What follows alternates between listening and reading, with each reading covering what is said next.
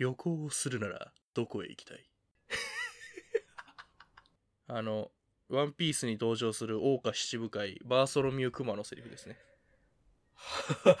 なんか、なんかね、その、最初に、あの、モノマネから入るっていう事前の打ち合わせでは聞いてたんだけど、よもやここまでとはって思っちゃったよ。あのーはい、すいません。あのーはいワンピースみんなさ、テレビ局、まあ主にテレビ局の悪い宣伝によって悪いイメージを持ってる方結構いると思います。広告代理店の作ったイメージってやつですね。まあね、あの、はい今ぼかしてテレビ局って言ったのに。まあ、なんかね、冒険仲間絆みたいなね。まあ実際冒険と仲間と絆の話ではあるんですよ。そうなんだけど、切り取り方よっていう。い。うん。まああの、ワンピースも今見るとあの、だいぶあれなとこは多々あるんですけどなん。かね。はいはい。まあけど今日、今回はその冒険にかっこつけたということで。まあそうですね。あの、みんなはいワンピースを読んでくれっていう話じゃなくて、あの、旅行会です。そう、旅。旅についてのお話。というわけでぼんやりし、てるこんにちは、四条明です。はい、どうも、欠かせないとです。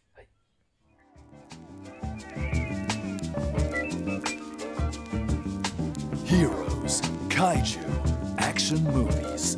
Hopeless otaku and occasional guests talk their hearts out. This is Remocone Radio. なんか今のいいな。自分で言ってなんと、なんか俺さ、どうも、かかせです。みたいな話、いつまで下がっちゃう？の自己紹介。そうそう。それぐらいがちょうどいい。いや、なんかね、なんかね、いつもあの、消え入りそうになりながら挨拶するから。そう。いや、挨拶ぐらいはね、なんかフレーズにしたいなって思ったの。なんか、そうですね。芸人じゃないけどさ、どうも、かがせないとですって。うわ、自分で今ちょっと面白くしやがった、これの。気持ち悪い、今の。あ まあで、えーっと、あ、この部分残しておきましょう。はい、えーっと、あれですね、あの、まあ旅行、今ね、ちょうどあの旅行がしにくい感じになっちゃいましてね。ね、GoTo トラベルってどの口が言うかってぐらい 旅行しづらいですけど。ね、はいまあでもあのかがせさんはもともと結構旅行好きでそうですよ。僕は今じゃこんなインドアなオタクで、それこそこれもね、在宅で撮ってますけど、本当であれば、もうちょっと旅好き寄りの人間でしたよ。そうなんです。まあ10年ぐらい前は。別にインドア派アウトドア派ってねあの明日からアウトドア派になろうと思ってなれますからね別に。出りゃいいなれるしね。アウトドア派の人だっていくらでもインドア派になれるよ。コロナがそうそうそう。自動的にインドア派だし。あまあね。ひどいこと言ったけど。ではい。僕は実はそんなに旅行はしたことはないんですけどいやまあまあ。人並みにはしてますけど。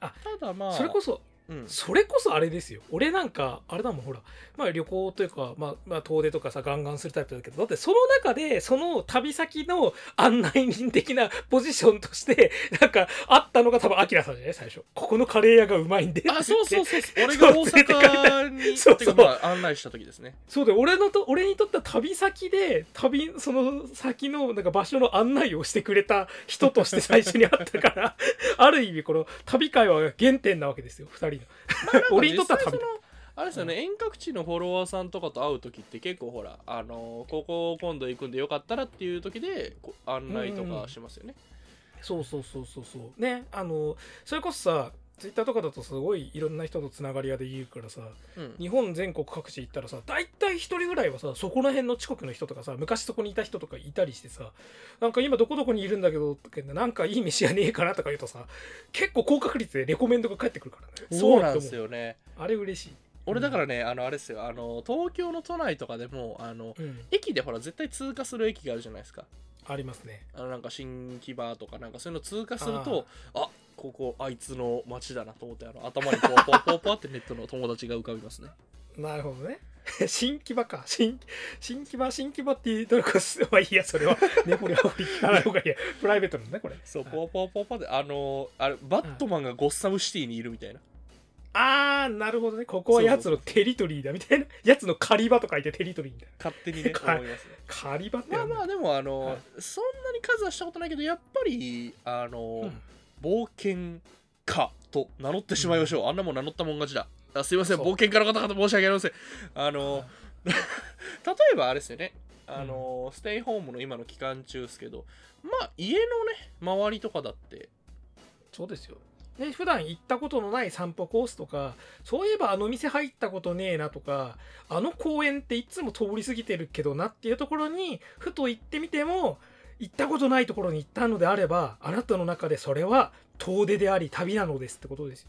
そうなんですよね。あの マップのねまだ未踏破の部分がこうギョンギョン増えていくみたいな感じで。オープンワールドゲームだったらこれ達成率に影響しますからね。そうなんですよ。サブミッションこなしてないからまだ。そうそうそう。お前ねあの俺も自分であるんです。あるもんあの俺北海道本当に好きで。はいはいはいはいもう北海道多分幼少期にもともと親戚も住んでたから、まあ、幼少期から多分よ多分45回行ってさらに自分でその旅とかするようになってから8回9回ぐらい行ってるんですけど。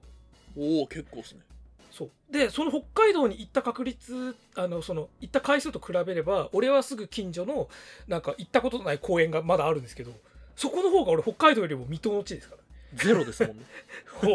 俺はそこにいた方が俺の精神的には遠出なんですよ。初めて来た場所ですかいやわかります。俺だってあの行ったことない国はもちろんいっぱいありますけど、らうんあのこの間初めて近くの業務スーパーに足を踏み入れたんですけどそう。あれも未踏の地ですよ。冒険。あのまあね。まあそのねあのマクロからミクロから何でもいいレベルでととりあえず物理的な距離とかの移動が難しいね今日この頃だからこそそこら辺はざっくばらんにしていこうかなっていう回ですね今回は。まあでもまずはあれですねあのちょっと離れたところのとこそうですね旅行いわゆる旅行の思い出からって感じかな。まずなんかざっくりと行ったことある中で印象深いところをなんかいくつかあったら。ああまあだからもうさっきも言っちゃったけど俺は北海道本当に好きでね。北海道大好きなんですよ。うん、だって、まあだからね、あのーまあ飛行機でも行くし、フェリーでも行ったし、うんで、青函トンネル通って電車でも、で、青函トンネル通るパターンが一番多かったんですよね、自分なんて。はいはいはいうん、あの大学時代はいわゆるバックパッカー的なことをしていたので、ね、あのね、18切符、青春18切符ってやつですよ、いわゆる。はいはいはいはいうん、で青春18切符的なやつで回るんですけどここで皆さんあの青春18切符で北海道を回ろうとしてるやつははっきり言って情弱です。言い切りました。やめなさい。いや自分でこれで後で編集の時にね聞聞いててねうわ言い過ぎたな切ろうかなって思うんだけどあえて言います。なんでかと言いますとあのこれもね18切符ももともと期間限定期間あるんですけど18切符とは別に、あの北海道東日本フリー切符っていうのを JR が出してまして。はいはいはいはいこっちの方がお得です。い。いじゃないですか。そういうなんかめっちゃ細かい単位のライフかライフハックだって18切符はね1万2500円とかする1万円超えてんですよあれ。で、うん。5日間とかなんだけどあのーあれなんだよ。北海道東日本フリー切符は6日間行けて1万ジャストとかそんななんですよ、あうん。今か超えたかなもうちょっと。あの税税額が変わったせいでいろいろ変わってると思うんですけどととりあえず18切符より安くてであの東日本フリー切符だと乗れあの18切符で乗れない区間が回れたりして。ああなるほどなるほど。うん、あのねとりあえずその鈍行旅っていうのは要するにさ、まあ、私は地元関東神奈川ですけど、うん。神奈川から電車を乗り継いで北海道まで行くんですよずっと。あのねいろいろあって時刻はいはい表とか調べたりとかはい。はいはいあだから通るのかせっかく通るそうそうそう。でその時に北海道側に行くルートとしてまあ最終地点としてまあ最終地っていうか本州最終地点として青森に行かなきゃいけないわけじゃないですか。はいはいはいはい。そこからさらにこう行っていくとトンネルをくぐってガーッつって北海道に渡って函館行ってみたいな感じになるんだけど、うん。そこでルートが青森に方面に至るまでのルートってまあ2通りあるわけですよ。あのー岩手ルートと、はいはい。あの秋田ルートとありまして、まああの右か左かですね。そうですね。で秋田ルートしか実は今 JR は走ってないんですよ。へえ岩手ルートっつうのはねあの岩手 IR 銀河鉄道っていう第三セクターと呼ばれるあの鉄道区間になりましてそれで八戸とかまであっちの方で行くんですけどあのちょっとごめんなさいこれうろ覚えだから結構 あれかもしれないしあとそう。10年ぐらい前に頻繁に行ってたからなんかうん。若干ね、記憶が怪しいんですけど。うん。あのそれであの結局それは JR 区間じゃないから18切符は JR のあの切符なので回れないんですよそっちで青森あの秋田ルートって結局ね一回さ日本列島をさ本州をさね太平洋側からさこっち側に出てるわけだよ日本海側に。はいはいはいはい。そう。要するに斜めに行ってるわけですからあの距離が若干上乗せされてるんですよ。なるほどなるほど。だちょっと遠回りなんですけどねうんそう。18俺ね本当にさっき情弱って言ったのはなんでかっていうと俺18切符でも行ったことがあって知らなくてその切符の存在を。はい。そう。それで行った時にあのー全然行けなくて確かね秋田に一泊したんですよね。ああなるほど。ああそう秋田で一泊で朝一でちょっと行こうっつって。でまあ朝一で行けたんですけどあのーこれをね、あのー東日本フリー切符の方で行くと岩手 IR 銀河鉄道を通れるので、んそうあの JR が発行してる切符であるんだけどなぜかこっちらより効力が範囲が広いんですよ。なんかポケモンのあれですよねジムのバッジみたいなもんですよね より上位互換でよりなんかこう範囲のなんか有効範囲の広いこれだけのポケモンを手なずけられる的な バッジがさあるわけですよ。そうバッジというか切符がね。うん。そのシステムも古い。まあいいや。ごめんなさいね。ポケモン僕本当に第一世代民でしかも第一世代ぐらいしかやってない人なのでマジで今古い話しましたけど。あのね裏技でミュウを出してた頃ですね。はい、はい、なので、まあ、それで行くとあの夜までに青森つけるんですよ。結構時間の差ができちゃって、で夜までに青森つけると今あったかな？今ないんだっけ？この辺も世知がないからなくなるんだけどさ。あの浜那須っていうねあのー夜行列車がありまして。はいはいはい。そう。それが夜の9時半くらいかな。10時とかくらいから青森から出るんですよ。いいっすね夜行列車。そう。でねで最高なのがですよ。それって要するにさ青森とあ函館間浜那須ねあのなくなってますね、ですよね。もうこれから思い出のとこです。あそう。でだからこそね今ね特急がね一部新幹線かな？一部区間だけ乗れるようになったんですよフリー切符で。そすぐ降りなきゃいけないんだけど。そう。あの本当に最初に止まる駅とかで降りなきゃいけないんだけどそこだけはもうその路線しかないからそれであのフリー切符でも本当は特急区間って乗れないんですけど乗れるようになって。でね最高なのがその夜行まあ夜行列車時代もう今やなくなったノスタルジーの話ですがそれはすでに半分北海道側に帰属してる列車なわけですよ、はいはいはいあのテリトリーとしては。であの僕北海道を好きな理由としてですよ。あの札幌飲料メーカーの札幌ってあるじゃないですか。あそこがね俺ドリンク界でやったっけなこれ。俺がすげえ好きな炭酸飲料であのリボンナポリンっていうね北海道限定のくりした。いや聞いたことです。あのまたビールの話するのかと思った、あごめんなさい。札幌俺札幌ビールとこれだって結局北海道の旅話だからね。まあそうですね。あれ3回ぐらいこれで3回目かと思った。そう。いや俺札幌好きなんですよ基本。札幌ビーチでおられるんでで、うん。そのリボンナポリンって北海道の基本的にそれこそあの北海道でほらあのコンビニとして有名なセイコーマートとかで絶対売ってるんだけど、まあ北海道だったらどこでも買えるんだけどそのリボンナポリンが最初に買えるようになるのが浜那須の中の自販機なんですよ。最高そう。あなんかおここからすでに俺の北海道が始まってるみたいな感じでまず一歩目のリボンナポリンをそこで飲むってでグッて飲み干してよし次は目覚める頃に着いた駅で買おうって思ってつって俺がそこからね1週間ぐらい北海道旅するときにもう大体1日3本ぐらいリボンナポ ナポリン飲むっていう。超不健康な生活あが始まるの。自販機も結構地域によって全然違いますもんそうそうそうそうそれがねそこから始まるしあとなおかつその鈍行旅行なので北海道に行く過程も味わえるわけじゃないですか。そうですね。そうだからねそれこそ岩手ルートとかを岩手ルートとかあの通るとあそこら辺の駅の自販機にあ駅の自販機か駅の売店にあの缶に入った盛岡冷麺が売ってるんですよ。はあいいっすね。そうあれ超美味しいよ。昔言ってたあのラーメン缶みたいなやつの亜種そうそうそうおでん缶とかあんな感じだけど、うんうんうんいや盛岡冷麺だからほら冷たいわけじゃない。もともと冷麺だから。うん。だからよりそういうじあのなんていうのせ清涼飲料水的な形式で販売されているのと、なんか親和性があって。でなおかつ入ってる麺がほらこんにゃく麺とかでさそうでキンキンに冷えてんの。しかもそれをさ俺大体冬とかも行ってたからくっそ寒い中あえてそれ食うっていうね それでシャキッとすることによってちょっとねそこまで岩手まで行くぐらいでだいぶ疲れてるんですよ。鈍行旅行だからさ、ね、乗り換え乗り換えで。あのね、椅子もずっとロングシートですでもその気持ちをあともうちょっとで北海道渡れんぞてめえっていう時には気合を入れるあれ一発として盛岡冷麺をもうレッドブルのことをスッて飲むっていうのを なんか定番とかしてて。いいっすね。俺もう行く過程で北海道はね俺修学旅行かなんかで行ったっきりだなあーどの辺行きました？覚えてる。あれどこだっけ？もうおぼろげな記憶でも、すげえおぼろげなんですよね。札幌は？いや本当に覚えてない。あいやあれ見さたテテレビ塔に見た。あじゃあさ札幌行きましあたね。でそうっすね。旭川とか行った？えっと PA ねとかフラノ何個か回ったみたいなんだけどなんかね,、うん。ね移動中全部寝てたから全く覚えてないんですよまあ修学旅行あるあるですね。そうそうそう。あと青函トンネルも通ってない、あ。飛行機で行ったんだ。え違うわえっとなんだっけ？え、うん。新幹線かなんか俺行ったってこといやひいや飛飛行機だった気がする。うん。うん。じゃあ青函トン多分ネルってだって俺牛尾と虎でしか知らないもん。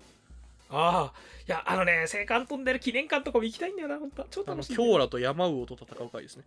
えっとうーん。あのねそうですね。まあでもすごいなんか雰囲気というかなんかねやっぱうんうわ広でかって思った記憶は鮮烈に残ってるんで。だってほら一つのさ都道府県のその自治体的にはさ北海道って日本ってずば抜けてでかいわけじゃん。そうですねそうだってさなんつうのあの街のあの道路の看板とかにさ「あのこの先60キロガソリンスタンドありません」って書いてあるんだよ。最高に燃えない。オープンワールドゲームだったら死んだじゃんって思うじゃん。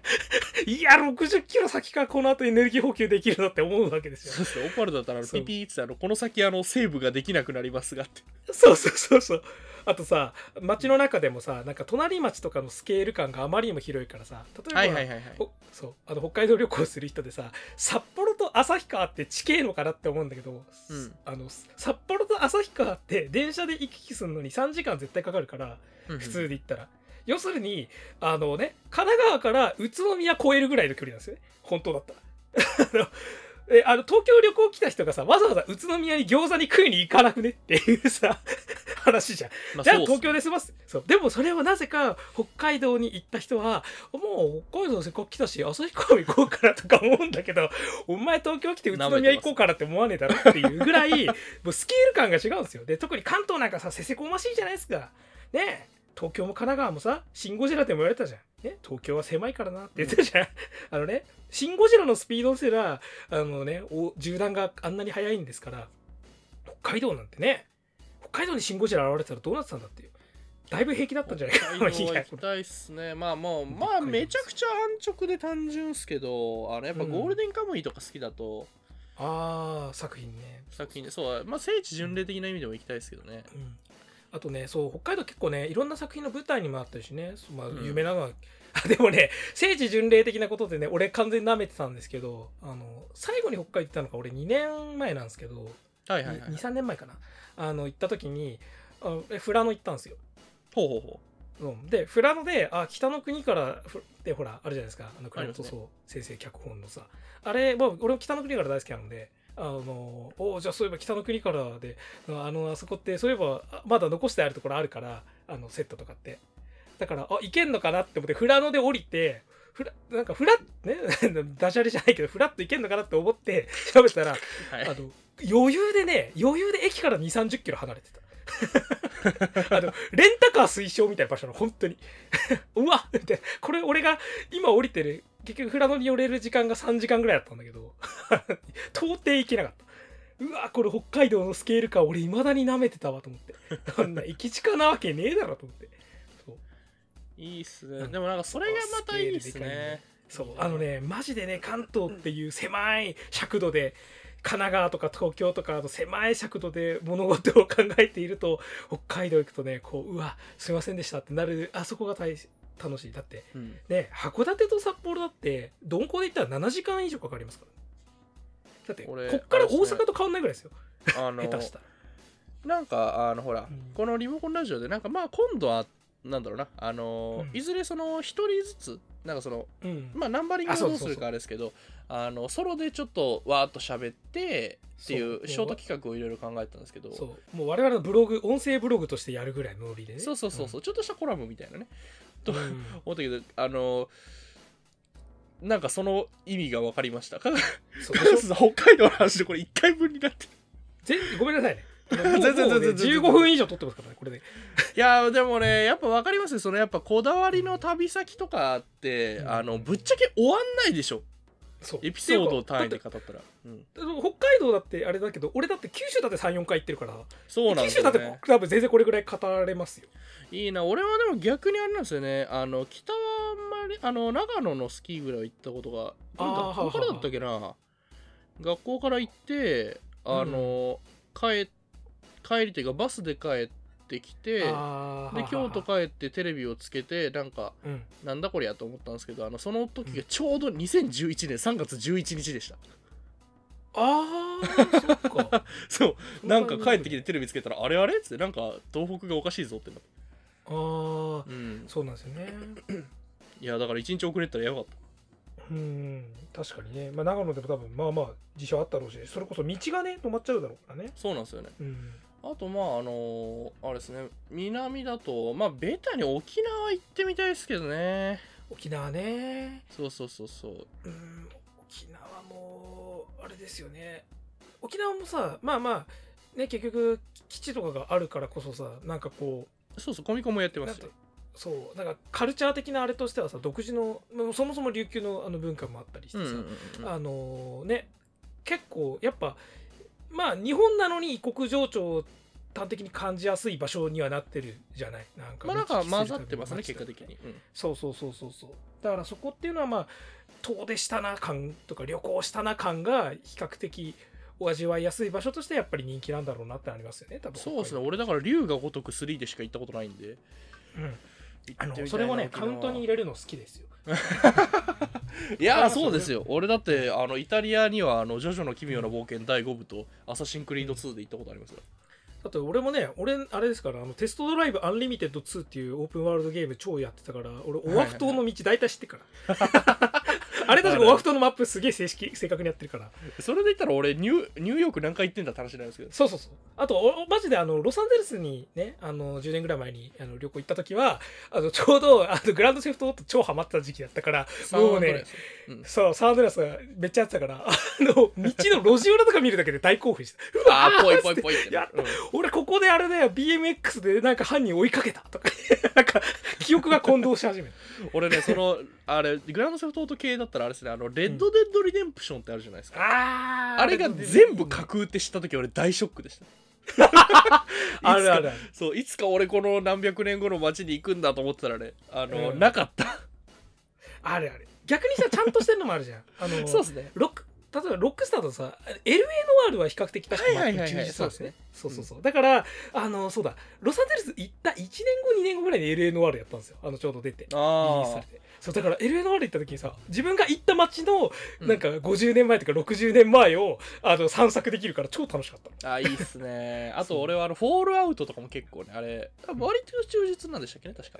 これ すごいね。おオープンワールドゲーム界を別に設ければっていう 話の転がり方になりそうだけどね。けどオープンワールドゲーム好きなのもねそうっすね。旅が好きっていうのはあるから。そうなんですよ。だからみんなねファストトラベルはできるけどそのファストトラベルする間も全部マップあるんですからねそうだだから俺鈍行が好きなんですよ。ファストトラベルしたくないんですよ、まあ、飛行機行った方が早い効率いいってのは分かるけどだってそこに行く途中にさあまだ集めてねアイテムがあるわけですよ。合ってない NPC もいるし。そうそうそうそうそう。うわここにこんなミッションあったのとかあるじゃないですか。あのでさあの俺が多分オープンワールドゲームやたら好きになっちゃったのも絶対旅からの影響があるしで今や旅をした時にオープンワールドゲーム感覚になるしもうね相互作用ですねここはいやでもやっぱり僕あれですね東京があの、俺にとっては故郷ではないんであそう京都から来たからやっぱりすげえなと思うのが鈍行っていうかその各駅停車に乗ってうん。各駅が全部地方都市レベルじゃないですか、もうなんかもう名前のメジャーさとかね。そうそうそうそうあの構成員全員が大幹部のデルザー軍団みたいな、うん。だってさねそれこそだってあの渋谷からさちょっと行けば恵比寿だしさ。でちょっとさあの内側に向かえばちょっと行けば六本木だしね、うん。あのそのめ名前だけでさその辺の地方都市レベルあるやんっていうネーミングだったりするしね、うん。うん。いやほんとねなんかあこれがあのってなりますね。だ東京はね散歩するの楽しいっすね。そうなんですよ結構長距離散ね歩。うん。もうこっからここまで歩いちゃおうとか言ってやるときあるもん俺。あとはまあまあ俺は関西というか、俺出身が京都っすけどまあ大阪、うん兵庫とかはいろいろ遊びには行ってたんで。ああ。だなんかさ多分大阪もさ京都もそうだけどさ、であと東京で言うと浅草とか上野とかかな？あのね。完全に観光エリア化した場所にさ自分は観光としては来てないんだけどその観光としてにぎわってる場所に行くのも楽しくない、そうですね。あの観光客気分というか、自分ならから、うん。でさなんかさそこら辺のさなんつうのずっとお店やってるおばちゃんとかはさ割とさ片言なんだけど結構さホイホイ英語使ったりしてさああーそうそうそうそう。ねそうやり取りとかしてたりすると見るともう。なんかねワクワクしたもんね。おおいいねやってんねと思うなんか旅してん旅させてんねって思った、関西は、うん。えー、あああああああああ。俺もともとそんなバリバリ関西弁使う方じゃなかったんですけど か音おかしいとかで俺イヤホンの不調かと思ったよ。いや俺もともとそんなにねあのバリバリなんかねやっぱりあのオタク語りするときにバリバリ関西弁使うとちょっとなんか変な感じというか、あのあー。丁寧語が混ざるとちょっとやっぱ一気になんか飽きんど商人みたいな感じになってまうんで。あのね秋田さんは関西弁似合わないね。ってなっちゃうでしょ？だイメージ的にあの、そっちの方になって思ってるから。そう。だけどなんか切り替えようと思えば切り替えられるって感じそうですね。なんかほんまはあの英語もこれぐらいの簡単さで切り替えられるようになったらええんですけど、なかなかそうもならへんので。うん。もう完全に異国語としてのあーでも確かに方言を聞くとさまたワクワクするのもありますね。正直この旅うんしてる確かに。うん。まあ、いあとはその自分が言ってるのは標準標準語ではなくてあくまで関東の方言なんだとか思ったり東京弁ですね。そう東京弁ってやつですよいわゆる。あーでもあの京都ねまあまあまあ今はちょっとあれやけど、あの京都もしあの、これちょっと落ち着いたら旅行でもしようかみたいな感じで思ってる人がおったらちょっともアドバイスというかガイダンスというか、あの、はいやっぱ観光地を巡るのもそれはそれでもちろん楽しいんですけどうん。あのまあやっぱりそのちょっとロングステイロングめのステイというかあのまあ1週間2週間ぐらい滞在してもろた方があのうん。雰囲気というか、まあ、そう味わえるかなと。うん、なんかさうん。旅は旅で楽しいんだけどさ移動をずっとしてて。で俺、うん。結構ホテルとかも全部変えちゃうタイプなんですよ。はいはいはいはいはいはいはい。一つの拠点にあんまり回りたくないタイプで。まあ大阪とかは違ったんだけど、北海道とかも絶対さもう一箇所にとどまると効率悪いから分かれちゃうんだけどうん。むしろさなんか疑似的にそこでちょっと暮らすじゃないけどそうそうそうそうそう。そうそう。で1日ぐらい無駄な日があるとかさそのぐらいのやつの方がさ多分さより分かるよねあのそうそうそうそう。だから僕はあの京都の出身からその大阪とか兵庫とか行ってもなんかなんかどこも都会やとは思うけど、ど同じような街並みやなと思ってたんですけど、うんあの要するに京都の街並みがやっぱかなり特殊なんですよね。あの高さ制限やったりとかあの古いなんかなんかその辺歩いてたらやっぱ寺あるしみたいな。うん。とかもあってあのだからまあまああの短めのステイでもちょっとあの移動をね歩きにしてみるとか。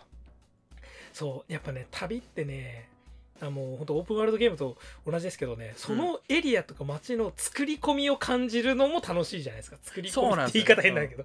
そう。要するにつまあ自然で言うと現実で言うと作り込みじゃなくて単純に年月の積み重ねによって形成されてきたものなんだけど、うんうんうんうんうん、そそれはさ確かに観光地化でみんなをいざ招こうと、ね、招かんとしている場所はそりゃ整備もそれ、ね、なりにしてあるからこう行きやすかったりあるんだけどじゃない場所にこそなんか宿ってたり残ってたり見えたりするものがあるからねそうなんですよね。あのはしょるのはもったいないんだよね。まあそのいわゆるほらあの京町やみたいなので、あのまあまあ観光客向けのバリバリ作ってあるレストランとかももちろんあるんですけど、うん。なんでやっぱり歩いてみたらあの昔の民家とかまあまあそれ、うん。中に入るわけちゃうんですけどうん。あのなんかこれ人住んどんのかいなみたいなもうなんかは廃屋みたいな建物とかもやっぱ普通にあるんでその辺がまたちょっとね情緒と言ったらまあ聞こえはいいですけど、ううん。ん。いやなんかねなんつうのかな、まあ、それを自体は観光客向けに楽しく作ってあるのかどうかは別にしてむしろ用意されたものを楽しむだけじゃなくてなんなんかそこにあるものを楽しもうとするなんか心そのものがこう旅をするあれじゃねえかなって思うんですよ。そうですね。やっぱりあの、うん。わあなんかあの京都っぽいみたいなあの自分でやっぱり見出せるかどうか。そうそうそうそうそうそう、ん。あと京都にもこれやっぱあるんだとかでもいいしね。同じものがあるとかでもさ東京もうすぐそれ言うから。いくらでもあるわけですよ。ごめんなさい。ね。でもね、いやあれがね、そうふあそれで一言目にそれ言って二言目にはあこれ東京にえこれ東京にもできないかなって言うんすよあいつら、ああ、それはちょっとごめんね。うんいやあとね、俺はそれは決して思わない。その場所にあるからこそいいと思ってるから。まあそれはそうですね、そう、だそこに行きゃいいんだもん。ね。だから、あの、さっき青函トンネルの話したんですけど、はいはいはい青函トンネルのね、あの、ほ青森が最後の駅とかほあの内陸あの北海道渡ってからさ最初の駅とかいろいろあるんですけどその本州側の最後の駅ではいはい。降りて、あの海岸かなんかに行ったことあるんですけどその近くの。でで近くにコンビニあったんですよ。でまあコンビニなんかジュースでも買うかって言った時にさコンビニじゃん。だからコンビニとしてはさ当たり前がセブンイレブンとかだったら同じものが売ってるわけじゃないですか、同じようなまず、あの店内のね清掃で。なんかチェーン店って恐ろしいなって思ったのね。ではっきり言ってさ返品オブ言っちゃ悪いけど返品オブ返品みたいな場所ですよ。そこ、まあ。今やだって北海道新幹線は止まらない止まってんのかなあの駅。いやそそこに住んどる人もおるけどね。いやそうそう。でも、うわあ当たり当たり前だけどなんかでも逆に言うとそれで思うってことは自分がいかに狭いところで、それが当たり前のものとして暮らしてきたかが分かるって世界はもっと広いんだぞってそうなんですよね。だってあの、うん。オープンワールドゲームかってなんか果ての果てでもあのファストトラベルポイントみたいなの置いてあったりしますからね。うんうん。うん。なんかお前が普段暮らしてるお前が普段見ている知っている場所だけが当たり前だけど常識じゃねえよっていうのぐらいさ、うん。そこでけどそれってやっぱ一つの場所にとどまっているとだんだんやっぱ見えてこなくなっちゃうしなんつうのかもっと言うと、ね、世間に外に目を向けなくてもいいやともなるわけじゃないですかそこから抜け出さない限りは。だからそういった意味でもやっぱ旅をして視点をやっぱこう一歩引いてみるとか切り替えれるっていうのはめちゃめちゃ心の栄養になるよなと思って旅好きなんですよね。本当にもうこれはちょっとあのーじゅ特に大学時代のそのバックパッカーやってた頃のね話みたいなのはいつか何かにまとめたいなって思ってたんですよねその旅行記みたいなの。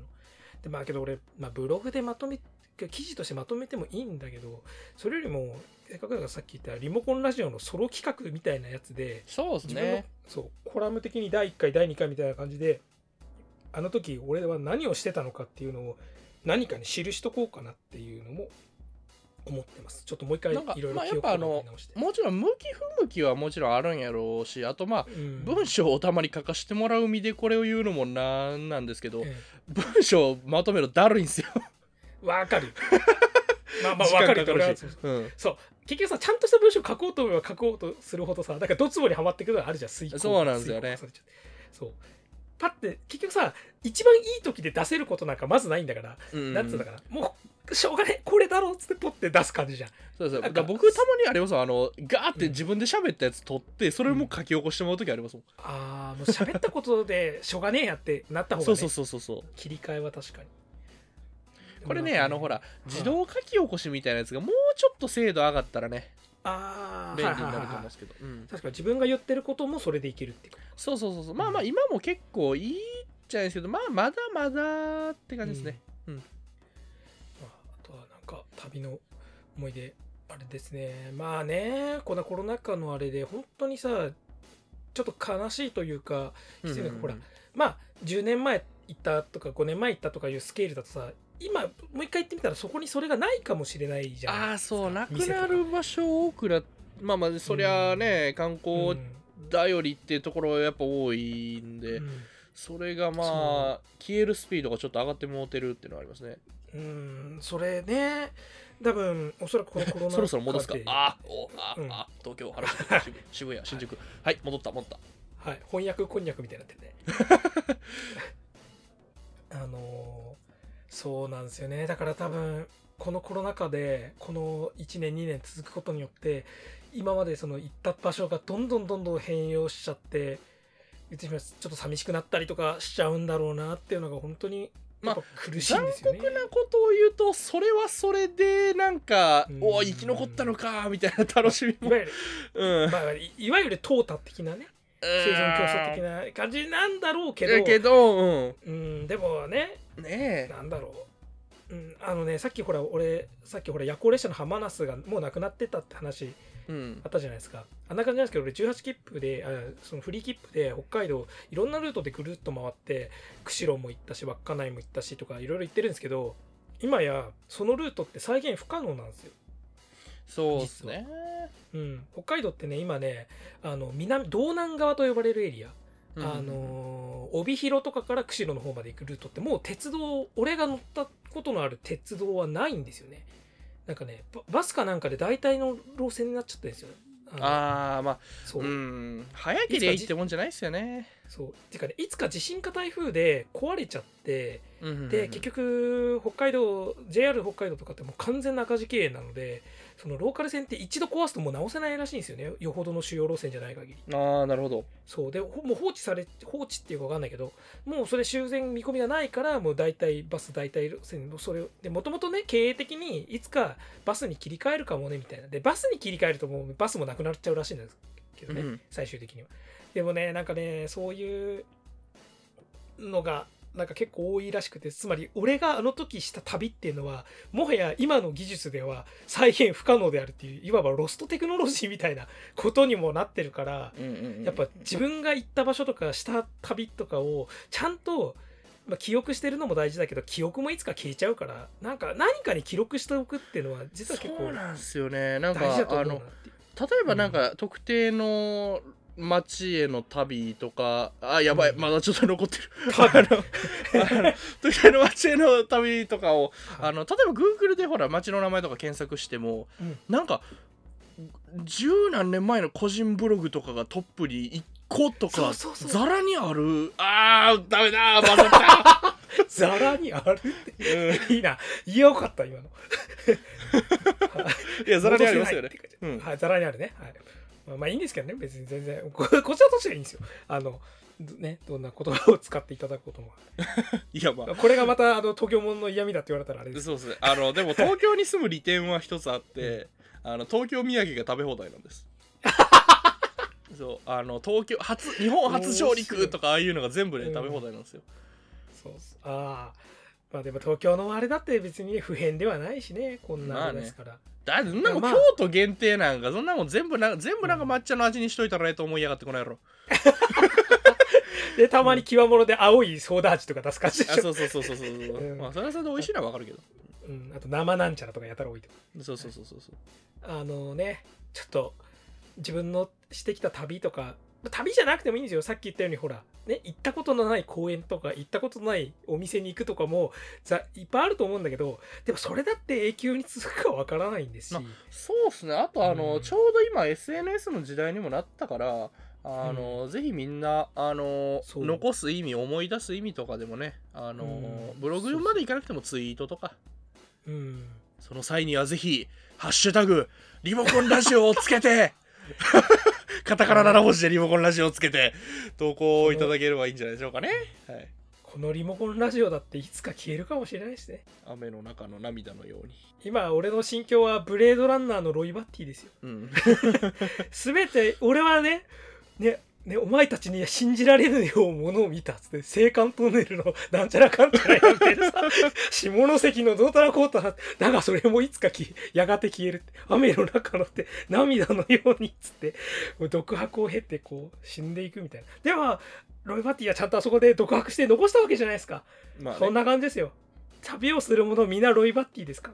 ら なんだこのうちめちゃめちゃな結論。に。あ、で、あの、あれですね、あの、この下の動画概要欄のあの自己紹介欄のなんか質問コーナーとか、あの辺とか、あとまあ、やってほしいお題とかものリクエストを受けておりますので、まあ、あの、ハッシュタグはい。リモコンラジオか、あの、このツイッターのプロフィールとか動画概要欄に書いてあるあのメールアドレスの方でお便りを送ってくれても全然大丈夫なんで。わーい。来たことあるんだっけ、今えー、っとね、メールのお便りは、ないです。